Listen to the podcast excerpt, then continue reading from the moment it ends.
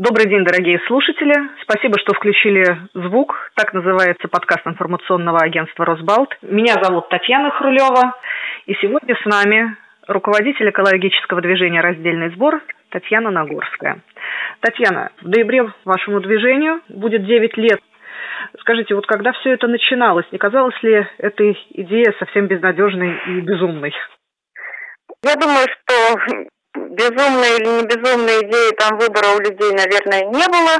И жители просто решили, что поскольку можно сдать большое количество, например, пластиковых бутылок переработчику, он берет, например, там полтонны, вот. Но одну бутылку жителю сдавать некуда, да, они решили кинуть клич и организовать акцию, чтобы жители принесли свои отходы в переработку и тем самым создать вот эту транспортную, уже более оптовую партию. Потому что вот это именно звено раздельного сбора отходов вот каждого жителя, оно отсутствует. И очень быстро выяснилось, что очень многие люди готовы собирать свои отходы раздельно и передавать их в переработку.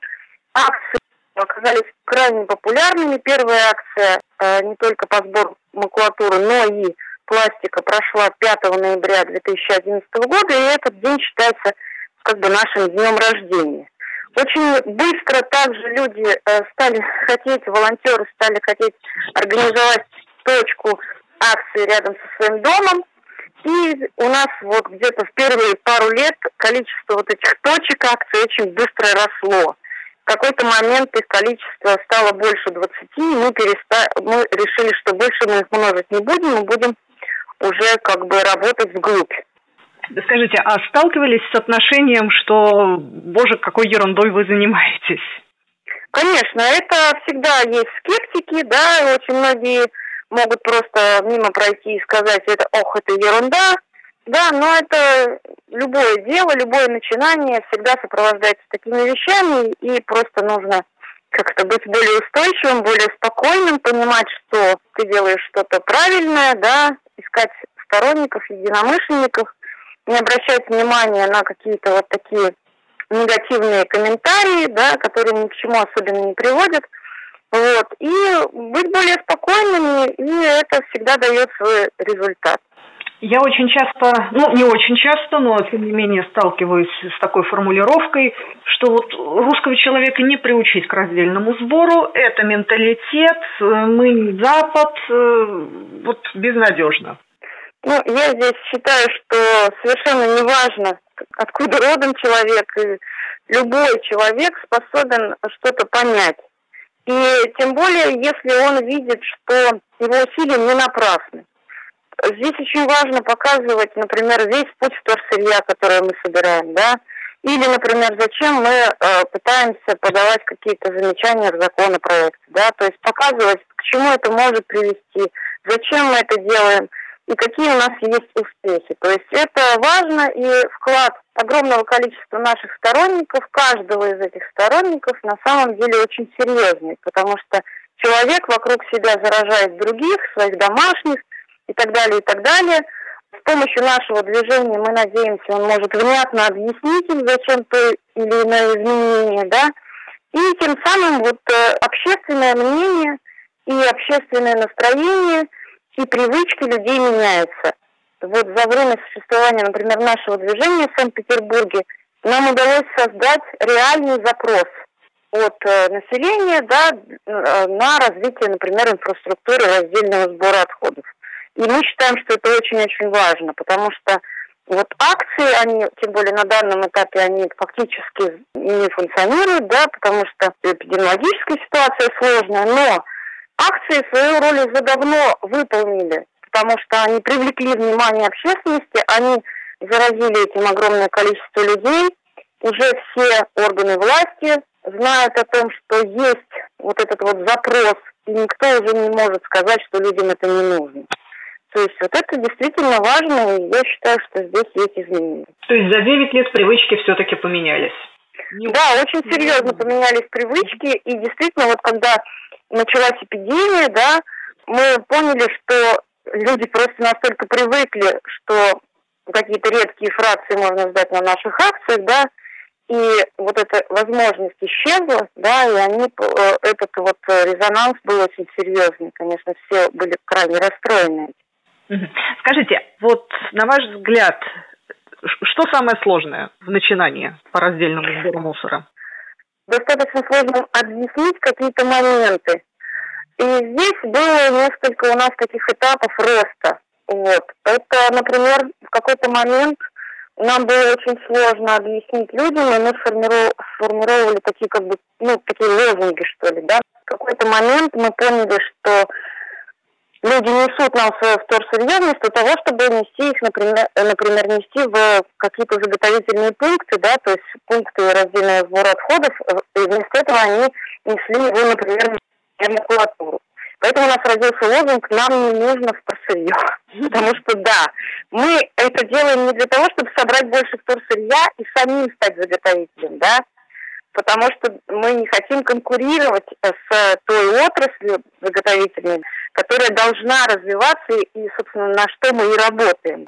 Вот. И поэтому вот такие вот моменты осмысления и формирования вот этого посыла, да, они тоже для нас играли большую роль. Очень важно, мне кажется, и вообще, в принципе, для любого общественного движения. Дело в том, что общественные какие-то инициативы, общественные движения, они возникают там, где есть проблема. Что-то нерешенное, какая-то трудность, да, вот то, что еще пока не развито и так далее. И здесь очень сложно понять вот это, что именно маленькие шаги какие-то, да, они могут привести к чему-то большому, потому что вот это большое, оно кажется совершенно недоступным, абсолютно фантастическим и так далее, и так далее. Это очень, ну вот как бы вот страшно, сложно вот это понять, и кажется, что это никогда вот недостижимо, что я один ничего не могу сделать и так далее.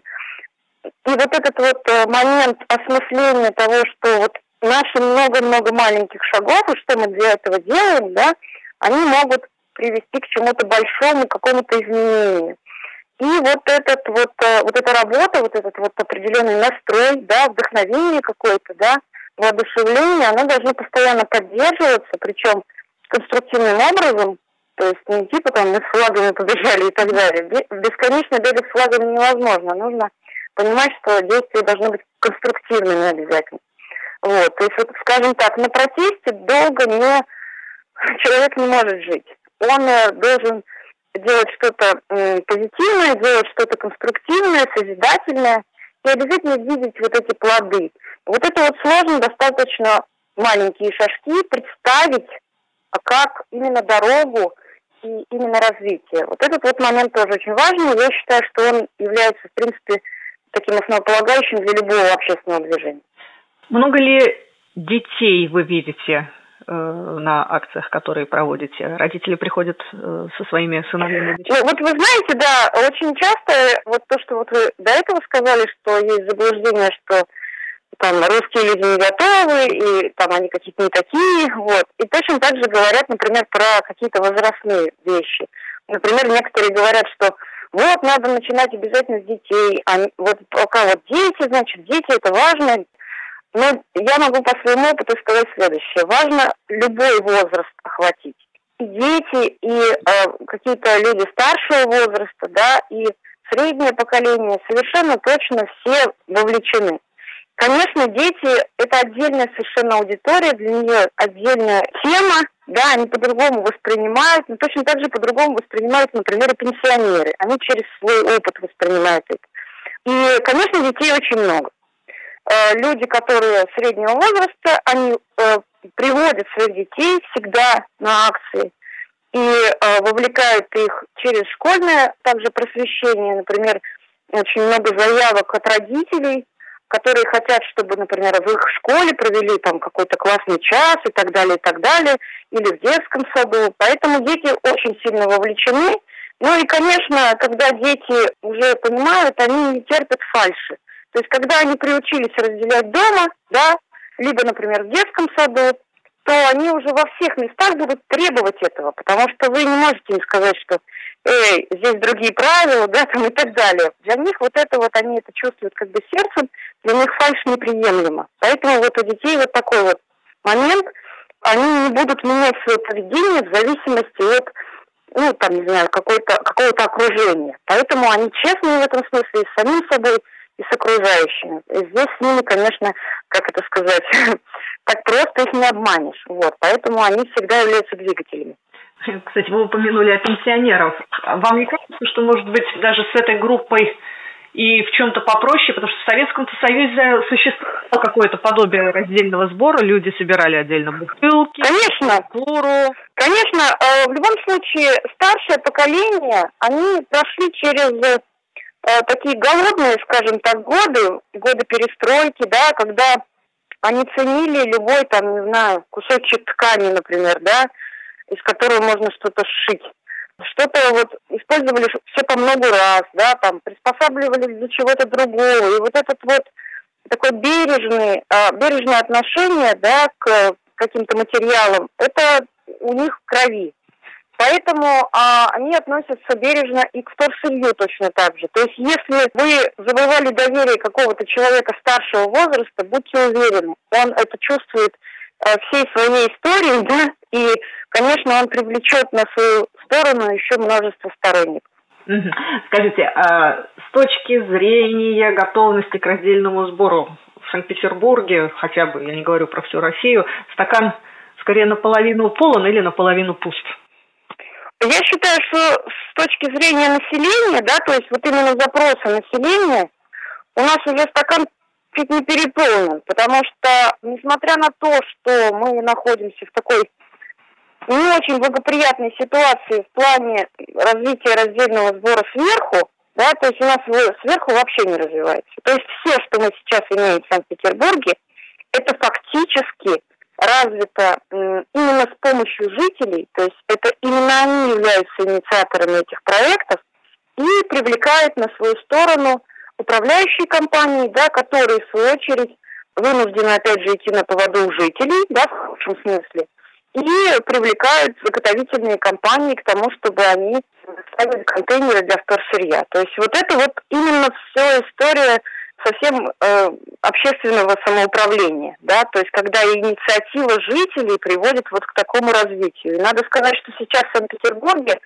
э, уже вот таким вот образом развивается система, и, скажем, если у нас примерно 7 тысяч контейнерных площадок, ну, там, условно, 7-8 тысяч, да, то точек раздельного сбора сейчас в городе более трех с половиной тысяч. То есть можно понимать, что, по крайней мере, почти разные, конечно, территории охвачены, да, именно разных районов, но в среднем, в среднем э, практически достигнута уже шаговая доступность. Прекрасно. Совет тем, кто еще никогда не занимался раздельным сбором, но хочет начать это делать.